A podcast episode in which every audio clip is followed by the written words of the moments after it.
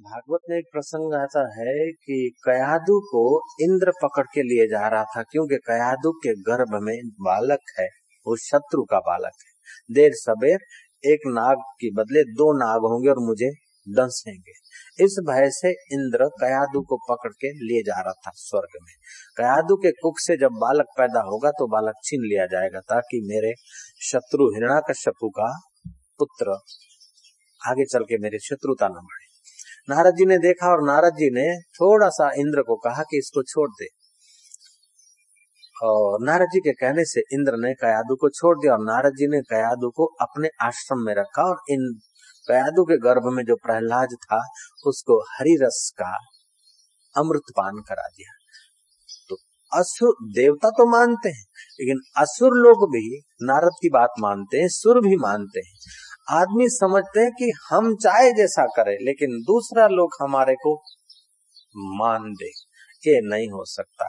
हम चाहे ऐसा करें, लेकिन सामने वाला हमारे से अच्छा चले, ये अतिमानी का लक्षण होता है। जिसके जीवन में अतिमान होता है, वो अपने अपमान की या सुधरने की बात भी सुन नहीं सकता। और कोई सुना दे तो फिर क्लेरिफिकेशन ऐसा दे देगा कि बस मैं तो बड़ा निर्दोष हूँ, मेरे में तो गुण ही गुण है, अवगुण कोई नहीं। जो अपना दोष गलती करता है और गलती को ढूंढता नहीं, वो तो गलती है, लेकिन गलती कोई सुनाता है और स्वीकार नहीं करता है, वो तो सचमुच में ज़्यादा गलती करता है।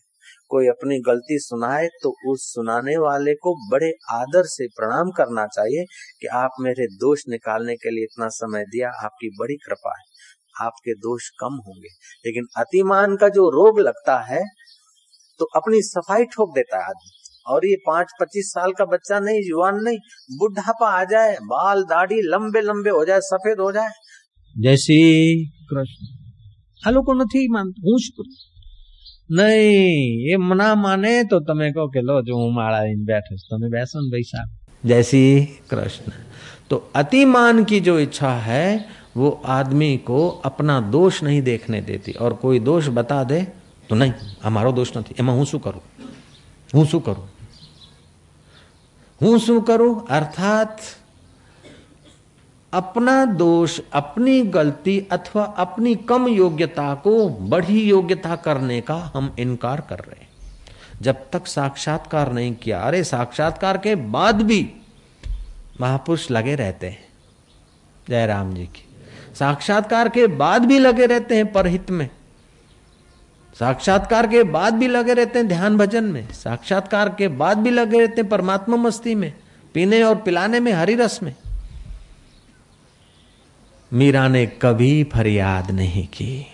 एक बार मीरा की नणंद थी।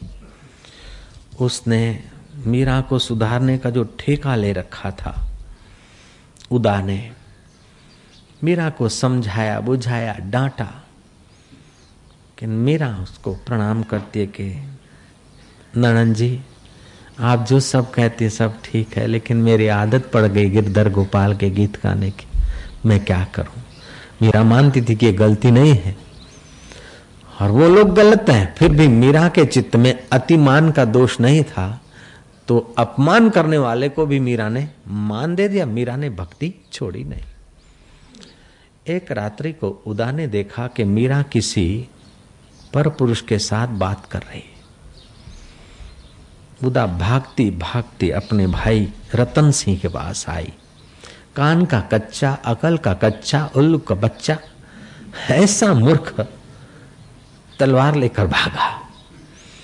मीरा अब अब नहीं रह सकती। महल में पर पुरुष के साथ बात। रतन, राणा रतन ने भी दुख दिया और बाद में रतन राणा के बाद वो राणा विक्रम आया। उसने भी कोई मीरा को सुख चैन की नींद नहीं लेने दी। मीरा में देखो कितनी सहन शक्ति और भक्ति में कितनी दृढ़ता। लोग पुजवाना तो चाहते हैं, लेकिन पुजवाने के पहले जो बलिदान देना चाहे, देना पड़ता है, उससे तो बहुत दूर भागते हैं। जैसे किसी आदमी का नाम था शेर सिंह वो शेर खुदवाने को गया, वो होता ना मशीन से चित्र लिखा तो अपने हाथ बाहों पर शेर खिंचवाने गया के लोगों ने बोला, शेर सिंह नाम है, शेर तो छपा नहीं, शेर छपवा क्या तो तेरा शेर सिंह तो पक्का शेर है? तो गया शेर छपवाने चारा ने दे के, शेर छपवा क्या हूँ, शेर सिंह होने को? ओ महाराज, मशीन वाले ने मशीन रखी और जो सोई जरा सी भौंकी, बोले, ठहर ठहर ठहर, ये क्या बनाता बोले, शेर की शेर की पूंछ खींचता हूँ। बोले, आजकल तो बिना पूछ के शेर प्यारे लगते, अच्छे लगते, कोई फ़ैशन का जमाना है। स्त्रियों की जो बालों की लंबी लंबी पूछ होती थी, वो भी बॉयकट होने लगी तो शेर को बॉयकट क्यों नहीं बना देता है यार? पूछ बिना का। महाराज, शेर की पूछ नहीं, चलो। फिर दूसरी जगह सुई शेर का पंजा बोले जिसकी पूछ नहीं, उसको पंजा की क्या ज़रूरत? चलो तीसरी जगह भोंकी, बोले, कान? बोले, जब जिसकी पूछ नहीं, पंजा नहीं तो कान की क्या आवश्यकता? शेर का ऐसी चित्र लगा दे। तो फिर बोला, पूछ भी नहीं, कान भी नहीं। तो फिर शेर एक छोटी सी लकीर खींच, बोले, क्या करते बोले, एक शेर की कमर खींच रहा हूँ। बोले, पतली कमर, लचकी कमर, ऐसे कभी पतली कमर की तो व्याख्या करते और शेर की तो अति पतली कमर होती है, नहीं के बराबर। वो कमर नहीं करो तो क्या बात है? ऐसे ही शेर बना दो। उस आदमी ने सोई और साधन ठिकाने रखे और धक्का मार के शेर सिंह को बाहर निकाल दिया। बोले जा गिदड़ शेर शेर बनना चाहता है और जरा सी सुई से डरता है। ऐसे पुजवाना चाहते हैं, महान बनना चाहते हैं, मुक्त होना चाहते हैं, सदा सुखी रहना चाहते हैं, ईश्वर के साथ एक होना चाहते हैं और जरा सा मान से, अपमान से, दुख से, मुसीबत से, संघर्ष से, विघ्न से, बाधा से पूछ दबा के भागते फिरते हैं। वो तो वो शेर सिंह के पड़ोसी हैं। जो मंजिल का चलते वे शिकवा नहीं किया करते, जो कम वक्त शिकवा किया करते, वे मंजिल नहीं पहुँचा करते। मीरा पर न जाने कितने कितने लांछन लगाती थी उदा, लेकिन मीरा कभी शिकवा नहीं करती। रतन सिंह ने न जाने कितना कितना गलत सुनकर मीरा को कई बार कुछ का कुछ कहा सुनाया होगा, लेकिन मीरा के चित्त में वही हरे रस की वो मधुरता बनी रही। एक रात को उदा ने देखा कि मीरा किसी पर पुरुष से बात कर रही। उदा ने जाकर अपने भाई को कहा मध्य रात को भाई आया, हाथ में तलवार लिए हुए। मीरा के रूम में घुस गया। घुस तो गया आवेश आवेश में, लेकिन देखा कि मीरा तो वही शांत बैठी और मीरा के मुखमंडल पे ऐसी एक आभा जगमगा रही और मीरा बोले, जा रही कि प्रभु, मैं जैसी हूँ, तुम्हारी हूँ। और तुम हमारे हो, ये संसार देखने भर को है, यहाँ का सगा संबंधी सब देखने भर को है। तुम ही सच्चे प्राणी मात्र के सगे संबंधी हो। और फिर मीरा के हृदय से मानो, पुरुष आवाज़ में कृष्ण बोले तू चिंता मत कर, ये संसार में आसक्ति न हो, इसलिए दुख, दर्द और पीड़ा मेरे भक्तों को देता हूँ कि कहीं चिपक न जाए, कहीं फंस न जाए, इसलिए उनको मुसीबतों के बीच रखकर भी उन्हें परिपक्व करता हूँ। जो रतन सिंह देखता है कि मीरा ही बोलती है और मीरा ही सुनती है और मीरा के तेज में उसका जो क्रोध का तेज था, वो शीतल तेज में दब गया। उसके आँखों से पश्चाताप के आँसू बहे। मीरा से बड़ा प्रभावित हुआ। उदा तो बाहर खड़ी थी, उदा ने कुछ समझा नहीं। उदा देखती रह गई कि तलवार के घा से चीखना होना चाहिए। तलवार के घा से मीरा को त्राहिमाम पुकारना चाहिए, लेकिन यहाँ सन्नाटा है। मीरा, क्या पता क्या करती है और वो मेरा भाई रतन सिंह गया कमरे मर्यादा उस समय थी, थोड़ी जल्दी से दो के बीच नहीं जाना चाहिए। उदा तो ठहरी रही बाहर। इतने में वो रतन सिंह आया। एकदम गड़गड़ा होकर आँखों में आँसू तलवार पटक दी। मीरा के प्रति अवभाव के दो वचन बोला कि कोई पर पुरुष नहीं था। मीरा को हम लोग पहचानते नहीं। उदा ने देखा कि क्या जादू मार दिया उस राण ने तेरे को। एक स्त्री दूसरे स्त्री पर ईर्षा स्वाभाविक करती। चार मड़े चोटला ने कूटे कोई ना ओटला।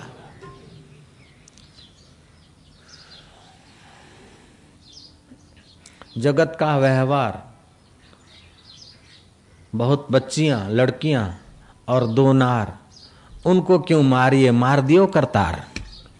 दिल को पवित्र कर देती है। ज्ञान इंद्रिय में दो अति सूक्ष्म है। इसकी असर चित्त पर बहुत गहरी होती एक तो नेत्र और दूसरा वचन। जिह्वा और नेत्र जिसका नियंत्रित है, वो जल्दी उन्नत हो सकता है। और महाराज वचन के द्वारा, दर्शन के द्वारा आदमी जल्दी उन्नत होता है। मीरा बोले, जा रही थी वो वचन, कान में पड़े हैं और मीरा को देखते देखते उदा का चित्त उर्दकामी होने लगा। उदा ने भी वही कहा जो रतन सिंह ने कहा कि, मीरा, सचमुच हम लोग तुझे नहीं जानते। हम तुम्हें इतना इतना सताया, लेकिन तुमने कभी हमारे सताने की फरियाद तक नहीं की। आज भी मैंने अपने भाई को मेरी मूर्खता के वर्ष भेजा। बहका के मैं समझा, तू किसी पुरुष से बात कर रही लेकिन तू पुरुषोत्तम से बात करे ये मुझे पता नहीं था। मैं तुझे क्षमा,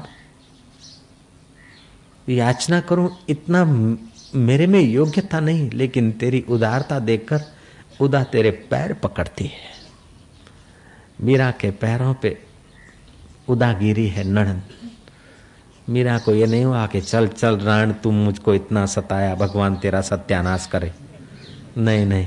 मीरा ने उदा को दोनों हाथों से उठाकर गले लगाया। कोई बात नहीं, अगर तुम इतना न करते तो शायद मैं कहीं भटक जाती। भगवान के प्यारों को तो कष्ट आने ही चाहिए। कष्टमय संसार से निकलने के लिए, मुसीबत वाले संसार से सदा के लिए निकलने के लिए भगवान के प्यारे को तो थोड़ी मुसीबत आनी ही चाहिए। और मुसीबत देने में तुमने कितनी मुसीबत सही? तुमने अपना चित्त कितना मलिन किया, इसलिए, हे उदा, तू मुझे माफ़ करना। मेरी भक्ति बढ़ाने के लिए तेरे अंतकरण को मलिन होना पड़ा। मेरी साधना बढ़ाने के लिए तुझे मेरा विरोध करना पड़ा। बोले, खाक तेरी साधना बढ़ाने के लिए नहीं, साधना मिटाने के लिए। मीरा बोलती, नहीं, मिटाने के भाव से भी उसने तो बढ़ा दिया, तेरा उपयोग हुआ। मीरा कहती है, उदा को उदा, तू क्षमा करना। और उदा कहती है, मीरा को तू मुझे माफ़ कर दे। कितना स्नेह है, कितनी समझ है, कितना अलौकिक तेज है। अलौकिक तेज के आगे विरोधी आसुरी तेज वाला भी रूपांतरित हो जाता है। तो आज की कथा कहती है तेज क्षमा धृति शौचम अद्रोह न अतिमानिता भवंती संपदम दैवीम अभिजातस्य भारत। महाराष्ट्र में पंढरपुर। पंढरपुर में पुरंदरगढ़ है। पुरंदरगढ़ में एक ब्राह्मण की मृत्यु हो गई। वरद नायक। महाराज वरद नायक बहुत धनवान था, काफ़ी धन था। धन आता है, न जाने कितने कितने कोष कबाड़े करने से, और धन का सदुपयोग न करने से। वरद नायक ने धन को खूब बढ़ाया, और वो धन मिला अपने एकलौते बेटे श्रीनिवास को। पिता का पाप किया हुआ धन का ढगला मिला और धन मिलने से आदमी धनवान होता है, इस बात पर संत राज़ी नहीं होते। धन मिलने से आदमी अंदर से और निर्धन हो जाता है। जिसके पास 500 है, उसको 2000 मिले तो खुश हो जाए, जिसके पास दो लाख है, वो 2000 से खुश नहीं होगा, उसको 10 लाख और चाहिए। दस लाख को पच्चीस लाख और चाहिए, पच्चीस वाले को पचास और चाहिए, और करोड़पति को अब लाखों से भूख नहीं मिटेगी, करोड़पति को करोड़ों की भूख और ज़्यादा होती। तो जितना धन बढ़ता है अशुद्ध धन, उतना ही आदमी भीतर से निर्धन होता है, भीतर से क्रूर होने लगता है, अहंकारी होने लगता है, उत्तेजित होने लगता है, धर्म के प्रति लापरवाह होने लगता है, जितना अशुद्ध धन ज़्यादा आता है। श्रीनिवास पहले का कोई पुण्य तो किया था, उसके बल से धनी के घर में तो जन्म लिया। लेकिन धन अशुद्ध होने के कारण उसके चित्त की भी ग्रंथियाँ ऐसी हो गई, जैसे पामर धनवानों की होती। एक पैसा दान नहीं करे और गांठ पे गांठ बांधता चला जाए, लेकिन पत्नी मिली, उसका नाम लक्ष्मी था। जैसा नाम था, ऐसा ही स्वभाव था। साधु ब्राह्मण के प्रति आदर, भगवान की सेवा, पूजा में उसकी रुचि। लेकिन ये कंजूस, मक्खीचूस, एक पैसा भी दान करने नहीं दे। उसको खटकता था और बड़ा क्रूर, कहीं सुन ले इतना कुछ दान किया तो डंडा मारे बिना छोड़े नहीं। इसलिए बेचारी पत्नी कुछ दान पुण्य नहीं कर पाती थी। भगवान को प्रार्थना करती थी कि, प्रभु, मेरे पति का हृदय बदल दो, मेरे पति का हृदय बदल दो। की हुई महिला की प्रार्थना अर्धांगनी है। भगवान नारायण प्रसन्न हुए, श्रीनिवास के सपने में ब्राह्मण रूप धारण करके आए, कि श्रीनिवास तुम्हारे पास, पिता की संपत्ति और तुमने भी खूब जोड़ी, बहुत संपत्ति है। संपत्ति का टोटा नहीं, मैं बूढ़ा ब्राह्मण हूँ, एक लोती मेरी बेटी की शादी है, तुम्हारा नाम सुनकर आया हूँ। कुछ न कुछ दे दो, खाली हाथ नहीं जाऊँगा, श्रीनिवास तुम्हारा नाम है। स्वप्ने में भगवान आए। अब श्रीनिवास कहता कि मेरा नाम सुनकर आया है, अब इनकार करूँ तो ठीक नहीं होगा, लेकिन पैसा देना तो ठीक नहीं। उस श्रीनिवास ने कहा कि अच्छा देखो, आज मुझे फुर्सत नहीं है, कल आना है। महाराज, अब स्वप्ने कहा, भीख मंगा, कल पर टाल दिया, लेकिन वो भीख मंगा कोई साधारण तो था नहीं, वो तो साक्षात नारायण थे। दूसरे दिन भी आए कि तुमने कल को बुलाया था। बोले, दत्त, तेरे की ब्राह्मण, तुमने भी अच्छा पीछा पकड़ा है। आज भी मुझे फुर्सत नहीं, कल आना। हर रोज स्वप्न में वही ब्राह्मण और वही श्रीनिवास देखता है कि ब्राह्मण कहता है कि बेटी की शादी और मदद करो। तुम्हारे पास बहुत संपत्ति, तुम्हारा नाम सुनकर आया हूँ। कल कल करते, आज चार दिन हो गए। बोले, चार दिन हो गए तो कोई बात नहीं, मैं बिज़ी हूँ। कल आना। कल आना कल आना पत्नी रोज भगवान को प्रार्थना करे वो कुछ पत, अब दान की बात पत्नी को कैसे सुनाए स्वप्न की? पत्नी बोलेगी दे देते राज ऐसे करते करते छह महीने बीत गए और वो ब्राह्मण रोज आए और वो कम वक्त बोले कल आना कल आना आखिर थक गया कि ब्राह्मण से पिंड कैसे छुड़ाऊं? नींद खराब हो जाती।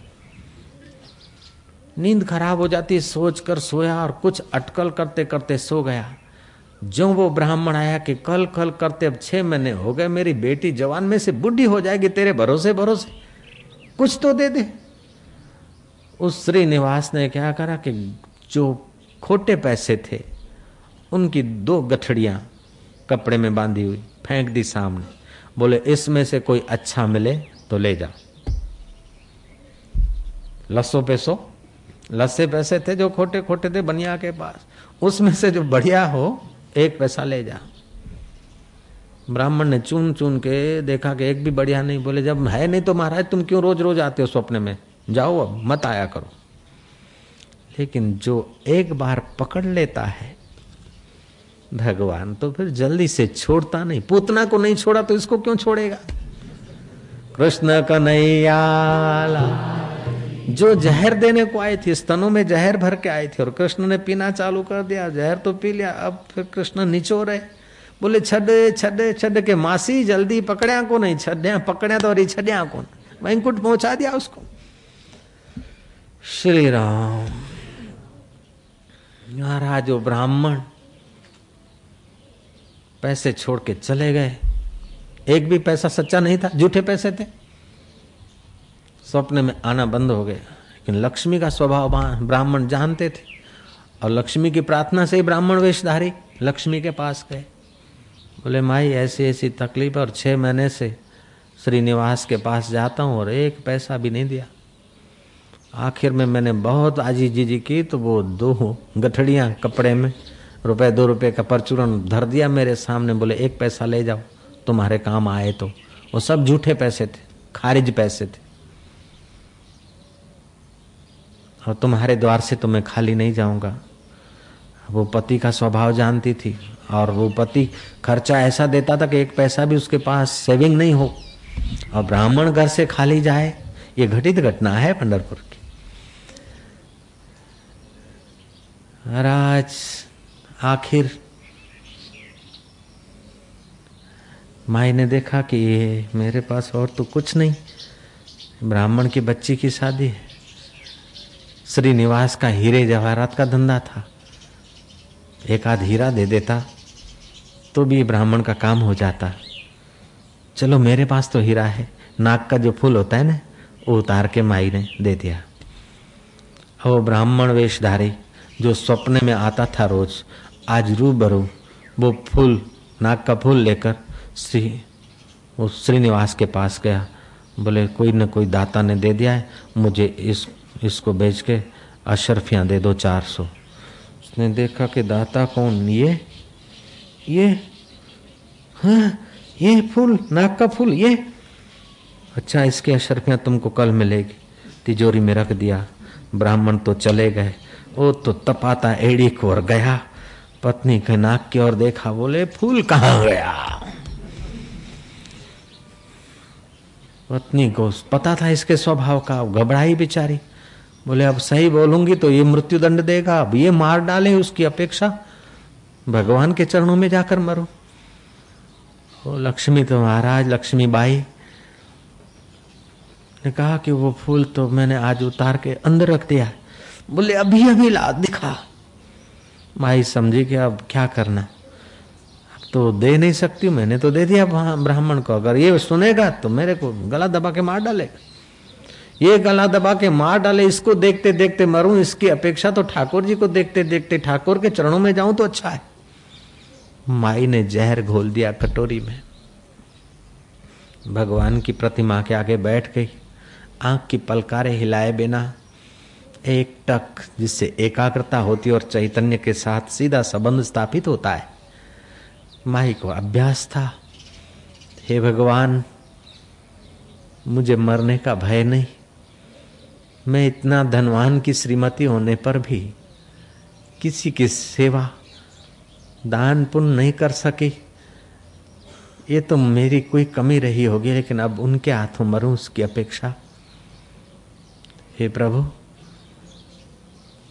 अब मैं तेरे धाम में आती हूँ। अब मैं तेरे चरणों में आती हूँ। मैं तो रोज प्रार्थना करती थी तुझे कि ये दान पुण्य करे, इनका चित्त बदले। लेकिन इनका चित्त नहीं बदला तो मैं अब अबदल आत्मदेव तेरे चरणों में सदा के लिए समाने को आ रही हूँ। भगवान, इतनी मेरी प्रार्थना आपके चरणों में हुई, लेकिन पहुँची नहीं, मालूम होता है। अगर पहुँचती तो ये ज़रूर बदल जाते। एक पैसा ब्राह्मण को नहीं दे पाए। इतने कंजूस। और आज मेरी दुर्दशा होने वाली। दुर्दशा हो उसके पहले, मेरी भगवत दशा हो जाए। ये प्याली, पीते ही मैं तेरे धाम में आ जाऊँ। बस प्याली को देख रही, भगवान को देख रही, प्याली को देख रही, भगवान को देख रही। प्याली जो नजीक आई इतने से चटाक लेके प्याली में कोई चीज़ पड़ी। देखा कि प्याली में कोई चीज़ पड़ी। ढूंढा तो वही फूल। जो नाक का फूल दे रखा था, वही फूल प्याली में। लक्ष्मी भाई चकित हो गई, फूल धोकर पति के पास बोले, लीजिए फूल। पति देखता है कि ये तो मैं तिजोरी में रख के आया था। वो तो गया, कुंजियाँ उसके पास थी, थपाक थपाक थपाक, जाके तिजोरी खोलता है। तिजोरी का फूल गायब। फिर आया पत्नी के पास, बोले, सच बता के ये फूल तू अंदर से लाए तो कैसे लाए? पत्नी ने सारी बात कह सुनाई। उसकी बात में सच्चाई थी, नम्रता थी, पति का हित था। महाराज, श्रीनिवास का हृदय बदल गया कि धिक्कार है मेरे धन को, धिक्कार है मेरे लोभ को। अब ये नश्वर धन संभालते संभालते, इसके दलदल में फंसते फंसते मेरी उमरिया बीती जा रही। धिक्कार है मुझे। प्रभु छे छे महीने तुमने मेरे द्वार पर चक्कर काटे, मैं अब आगा एक पैसा नहीं दे पाया। रोया, पश्चाताप किया भगवत भजन जहाँ होता है, सत्पुरुषों का निवास होता है, सत्पुरुष जहाँ सत्संग कीर्तन भजन करते या भगवान के भक्त भजन करते, उस जगह पर किया हुआ प्रायश्चित, किया हुआ शुभ संकल्प जल्दी फलता है। ठाकुर जी के आगे उसने शुभ संकल्प किया, प्रायश्चित करके अपने पाप काट दिए, तुलसी दल मंगाया, हाथ में जल लिया सारी संपत्ति भगवत चरणों में अर्पित। संपत्ति लुटा दी। विद्वान महापुरुषों के, दैवी कार्यों में, दीन दुखियों के, सारवार आदि में, भूखे नंगों को वस्त्र और रोजी मिलती रहे, उस कार्यों में पूरा अपना धन लुटा दिया। हीरे जवाहरात से जो कमाया था, सारी कमाई लुटा दी। आखिर लक्ष्मीबाई की एक सोने की डिबिया जो थी कंकु लगाने की, वो उसको नज़र आई, वो डबिया भी लुटा दी, अपने लिए कुछ नहीं रखा। नारायण नारायण नारायण नारायण नारायण। अब तो महाराज वो नगर छोड़कर अपना वो सबाब छोड़कर विजयनगर पहुँचा। विजयनगर का राजा कृष्णदेव उसको जानता था। बड़ा हीरे का व्यापारी है। कृष्णदेव का आश्चर्य। कृष्णदेव का मन संशय के समुद्र में गोते खाने लगा कि इतना श्रीनिवास धनवान इतना, और ये अभी विठल विठल कर रहा है।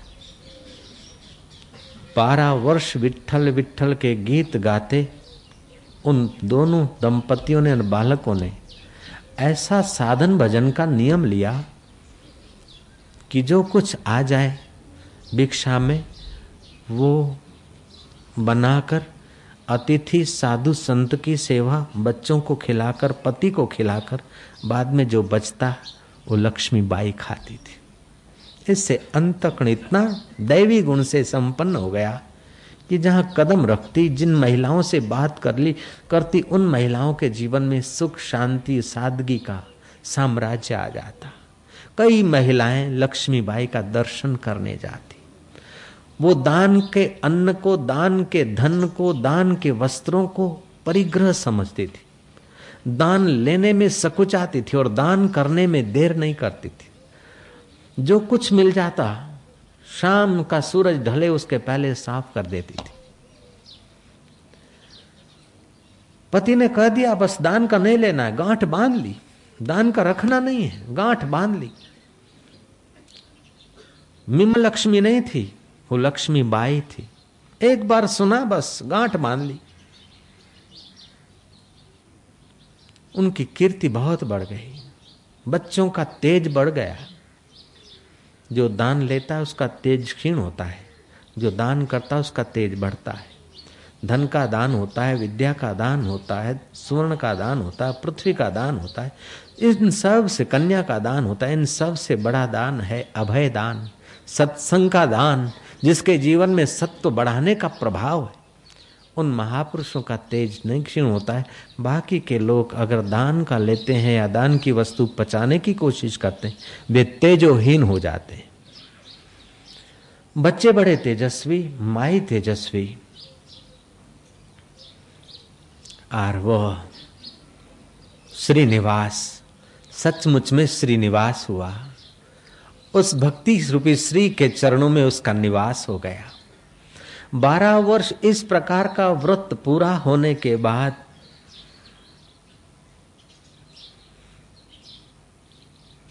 पंढरपुर के पास पुरंदरगढ़ में 1942 में उसका जन्म हुआ था। और 1442 में, सन 1442 में, और महाराज पंद्रह तक उसने ऐसे सत्कार्य के 80 साल तक जिया। अंतिम क्षण तक भी उसके जीवन में जो सुगंध और सुवास थी, वो सुवास करीब पौने चार लाख श्लोकों और पदों में प्रकाशित हुई। ग्रंथ बने। बारह वर्ष के कीर्तन, भजन और अपरिग्रह के व्रत ने उनके चित्त को पावन कर दिया। वे विजयनगर के नरेश कृष्ण देव जिनको गुरु मानते थे, गुरु श्रेष्ठ यति श्रेष्ठ यति श्रेष्ठ के चरणों में गए श्री निवास। यति श्रेष्ठ ने सतपात्र समझकर उनको वेद वेदांत पढ़ाया, भक्ति के साथ, ज्ञान और एकाग्रता जीवन और जीवन दाता का तत्व। जगत क्या है, जगदीश्वर क्या है, जीव क्या है, ईश्वर क्या है, इस प्रकार का सूक्ष्म ज्ञान दिया। श्रीनिवास ने आत्म विश्रांति पाई और पति, पत्नी और बालक मुक्त पद में विश्रांति पाकर धन्य धन्य हो गए। जो अति पामर छह महीने तक एक पैसा न दे पाए, उसको भी रंग लग गया तो श्रीनिवास में से गुरु ने नाम रख दिया। पुरंदर। भिक्षुक पुरंदर। कभी कभी उसको लोग पुरंदर विठल कहते थे। अभी भी महाराष्ट्र में, किसी के घर में गरीबी हो तो बोलते हैं, ये पुरंदर घर आए विठल पुरंदर का घर आए अर्थात दिन को आया, शाम को सब दान पुण्य करके चट कर देना। दूसरे दिन फिर दूसरी नया दिन, नया सूरज, नया अन्न, नया व्यवहार। ऐसे लोग भी संसार में खा पी के गए, भूखे नहीं मरे। और जिनके पास वर्षों का है, वे भी बोलते हैं अजा खपे अजा खपे खपे खपे खपे खपे में खप जाते हैं। समान सौ साल का पता पल का नहीं धन भागी तो वो है कि जिनकी आँखें, जिनके हाथ, जिनके पैर, जिनका तन, जिनका धन, जिनका साधन भगवान की सेवा में लग जाता है। वे तो धन्य, उनके माता पिता भी धन्य हो जाते हैं, उनका कुल भी धन्य हो जाता है। बाकी तो रावण भी इकट्ठा कर करके मर गया, कंस भी इकट्ठा कर करके मर गया, और शाकुनी और दुर्योधन भी इकट्ठा कर करके मर गए, बुरी तरह। हाँ भांजे। नारायण नारायण नारायण नारायण। इकट्ठा करना है तो देवी संपदा को इकट्ठा करो। इकट्ठा करना है तो आत्मज्ञान के विचारों को इकट्ठा करो। इकट्ठा करना है तो मोक्ष के विचारों को इकट्ठा करो। गृहस्थी जीवन जीना है थोड़ा बहुत, आजीविका के लिए, बच्चे बच्चों के लिए थोड़ा बहुत किया, लेकिन ऐसा नहीं कि बस लगे रहे, खपे खपे खपे में अपने को खपा दे। नारायण नारायण नारायण नारायण, बोल दो ना प्यार से, नारायण नारायण नारायण नारायण। तेज क्षमा धृति शौचम तेज क्षमा धृति शौचम तेज क्षमा धृति शौचम तेज अद्रोहो न अतिमानिता, अद्रोहो न अतिमानि अद्रोहो न अतिमानिता। द्रोहो न अति भवन्ति सम्पदं दैवीं, भवन्ति सम्पदं दै, भवन्ति सम्पदं दैवीं, भवन्ति सम्पदिं दै। अभिजातस्य भारत, अभिजातस्य अभिजातस्य भारत। हे अर्जुन, तेज, क्षमा, धैर्य, अंतर, बाहर, शुद्धि, किसी में भी शत्रु भाव का न होना और अपने में पूज्यता के अभिमान का न होना। ये सब देवी संपदा को लेकर उत्पन्न हुए पुरुष के लक्षण है और वे पुरुष सहज में अपने आत्मदेव में रमण करते हैं। हरि ओ।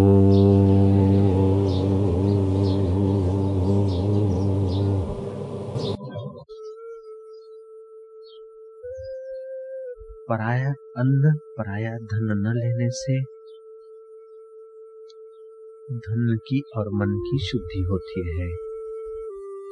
अपरिग्रह से हाथ की शुद्धि होती है। ब्रह्मचर्य से कच्छ की शुद्धि होती है, लंगोट की शुद्धि होती है। शास्त्र अनुकूल आचरण करने से कर्मों की शुद्धि होती है। और शुद्ध स्वरूप परमात्मा को अपना आपा मानकर उसमें गोता मारने से अपने आप की परम शुद्धि होती है। हम उसी को प्यार करेंगे, जिससे ब्रह्मवेता परम शुद्धि को पाए हैं। हरि हरि ओ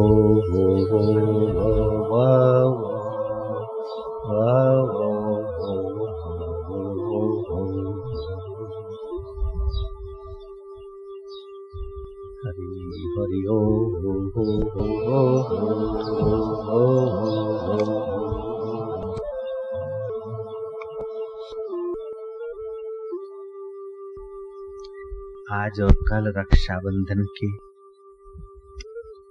उत्सव में रमने वाले हमारे चित्त में शौर्य बढ़े। रक्षाबंधन में श्रद्धा, विश्वास, इस पर्व में श्रद्धा बढ़ाने का, विश्वास बढ़ाने का, शौर्य बढ़ाने का, और जो रक्षा के योग्य हैं उन लोगों की रक्षा करने का, शुभ संकल्प करने का संदेश है। निराधार, अपंग, जो सांत्वना और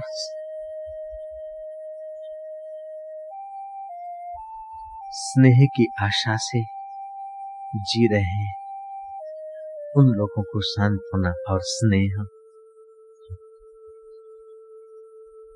गौ ब्राह्मण।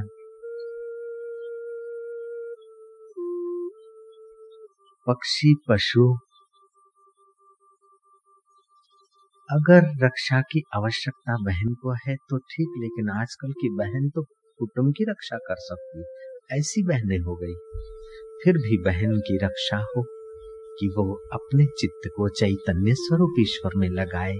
ऐसा भाई ख्याल करे तो कितना अच्छा। और बहन राखड़ी बांधते बांधते मेरा भाई तेजस्वी हो।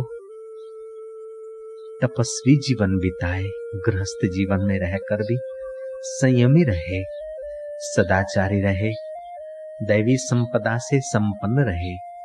इस प्रकार का संकल्प करके उसके दैवी गुणों की रक्षा चाहते हुए बहन अगर भाई के हाथ पर राखड़ी बाँध सकती तो ठीक है, नहीं तो दूर से दूर देश में, दूर गाँव में जो भाई है, उसके लिए शुभकामना करके शुभ संकल्प तो ज़रूर भेज सकती है। कुंता जी ने अपने पौत्र को राखड़ी बांधी थी। इंद्राणी ने इंद्र को बांधी थी दैत्यों पर विजय पाने के लिए। ऐसे ही हमारे जो स्नेह है, वे अपने विकार रूपी दैत्यों पर विजय पाने के लिए हमारी शुभकामना का। कुछ न कुछ सहयोग उन्हें मिले। हे परमेश्वर, तू कृपा करना कि हमारे भाई के, हमारे मित्रों के, हमारे कुटुंबियों के, हमारे पड़ोसियों के, हमारे देशवासियों के मन हे महेश्वर तुझ में लग जाए। भगवान करे कि हम लोगों के मन भगवान में लग जाए।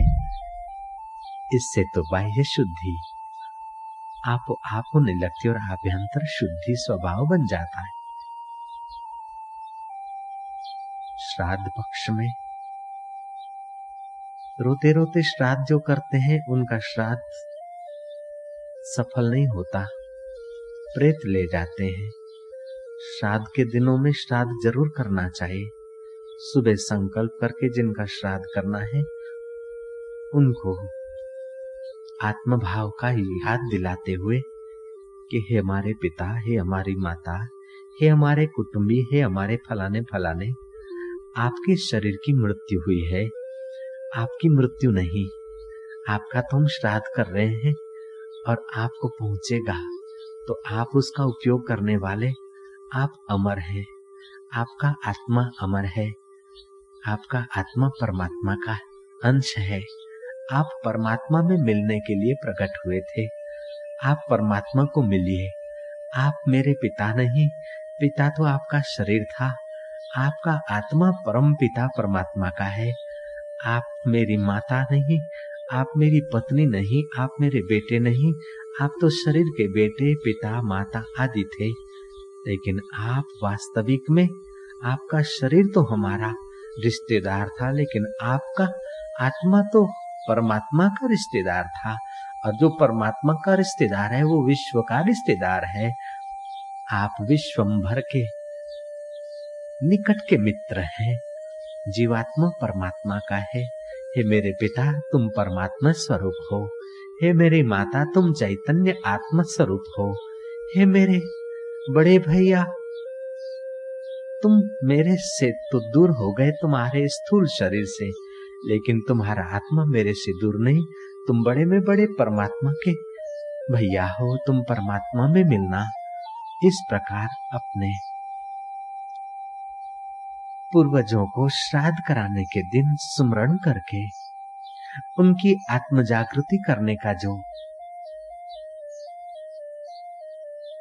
अध्ययन करता है, विचार करता है, उस श्राद्ध कराने वाले का तो चित्त पावन होता है। और उसके पितरों का भी मंगल होता है। श्राद्ध कराते समय, खिलाते समय भी घड़ी भर शांत बैठकर उनको आत्म जागृति के दो वचन मन ही मन सुनाओ। हे ब्राह्मण में के द्वारा भोजन करने वाले मेरे अमुक अमुक मित्र, उनका नाम लेकर फिर उनको कहो कि तुम अमर हो। तुम्हारा शरीर किलेवर पंच भौतिक नाशवान शरीर तो नाश हुआ। फिर भी तुम्हारा अस्तित्व है, वह अस्तित्व चैतन्य है, शाश्वत है, शुद्ध है। तुम शुद्ध हो, शाश्वत हो, चैतन्य हो, अमर हो, निर्विकार हो, निरंजन हो। इस प्रकार अपने पितरों को याद दिलाने वाला श्राद्ध करता सचमुच में अपने पितरों का तो उद्धार करता है, अपने और कुटुंब का भी बेड़ा पार कर लेता है। भगवत गीता के सातवें अध्याय का पाठ करके पुण्य उनके अर्पण करना चाहिए। हो सके तो गरुड़ पुराण की कथा। कोई स्वर्गवास हो, जाने वाला व्यक्ति जब स्वर्गवास हो गया हो, गरुड़ पुराण की कथा पढ़नी, विचारनी चाहिए, उसमें वैराग्य है, ज्ञान है। अथवा ईश्वर की और पुस्तक पढ़नी चाहिए। समिति की अथवा तो मंगलमय मृत्यु, जीवन मृत्यु, ये पुस्तक पढ़कर अपने चित्त को शांति देनी चाहिए। मृतक के पीछे रो रो कर उसका चित्त बिगाड़ना नहीं चाहिए और अपना चित्त मलिन नहीं करना चाहिए। मृतकों के साथ साधु व्यवहार करना चाहिए। मृतक तो गए मरकर मरकर गए नहीं, मरकर शरीर छोड़ा है, वे तो ऊंचाई को गए, देव हो गए। उनके देवत्व को जगाने के लिए हमें प्रयत्नशील होना चाहिए। और ज़रूरी नहीं कि अपने कुटुंब में कोई मर गया हो तो उसका देवत्व जगाए।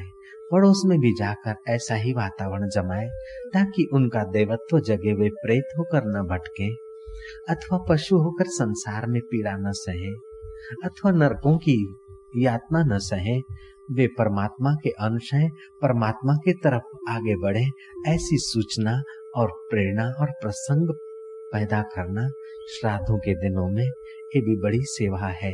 कुटुंबियों की, देश की, पितरों की और मानवता की। इसलिए हम लोग इस मानवता को अब आमंत्रित करेंगे, जो भगवान वेद व्यास जी ने चलाई थी। उस मानवता को हम समाज में अब विस्तृत करेंगे, जिससे हमारा समाज ज्ञान से तेजस्वी हो प्रेम से स्निग्ध हो, करुणा और सहानुभूति से सरस हो, अपना और अपने संपर्क में आने वालों का शीघ्र उद्धार करके जीवन मुक्ति के अलौकिक आनंद का यही साक्षात्कार कर ले मानव। मरने के बाद मुक्ति नहीं जीते जी मुक्त होने का यही रास्ता है कि अपनी आत्मा की जागृति करो। और जिनका श्राद्ध करते हो, उनकी आत्मा की जागृति हो, ऐसी सूचनाएँ दो। कभी कोई आदमी पीड़ावश पड़ा है। मान लो कि अब वो जा ही रहा है, अथवा जाते समय अभी गया है, पाँच मिनट हुई है, दो मिनट हुई तो उसकी जगह पर हल्ला गुल्ला मत करो, उसका अंतवाहक शरीर वही है। उस वक्त तुम ऐसी सूचनाएँ दो, तुम नहीं मरे, तुम्हारा शरीर मरा है, तुम अमर आत्मा हो। हे भीम जी तुम नहीं मरे। तुम पटेल नहीं थे, तुम लेवा नहीं, कड़वा नहीं, तुम गुजराती नहीं, सिंधी नहीं, तुम चैतन्य आत्मा थे और अभी हो। ये शरीर तुम्हारा यहाँ पड़ा है, फिर भी तुम हो और इसको देख रहे हो, हमको देख रहे हो तो तुम दृष्टा हो, साक्षी हो, चैतन्य हो। अपने आप को जानो, अपने आप को पाओ, अपने आप को पूजो और परमेश्वर तत्व में एक हो जाओ, तुम्हारी जय हो। इस प्रकार की प्रेरणा अगर मृतक के मरने के समय के दो पाँच दस मिनट बाद से लेकर एक दो घंटे तक इसी प्रकार की सूचनाएँ दी जाए तो आपने मृतक को अमर कर दिया। आपने पिता, माता, स्नेही जिसको भी विदाई दी, आपने साधु विदाई दी। आपका तो कल्याण होगा, लेकिन आप जैसे पुण्यात्मा का दीदार करने वाले लोगों का भी मन पवित्र होने लगेगा। कभी ये न सोचना कि मेरे पिता हैं, इसलिए मैं शुभ कामना करूँ। अरे, शत्रु भी मरता हो तो कह देना कि भैया, तुमने जो भी मेरे लिए किया, मेरी सुषुप्त शक्तियाँ जगाने के लिए भगवान के द्वारा तुम्हारे से ऐसा हुआ था। और मेरे द्वारा अगर गलती हो गई तो तुम क्षमा कर देना। शत्रुता, मित्रता, मन का विकार था। तन और मन प्रकृति के हैं। तुम तुम परमात्मा के हो, मैं भी परमात्मा का।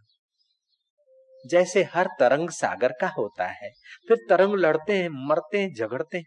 फिर भी पानी तो एक का एक। ऐसे तुम और हम एक ही एक परमात्मा के।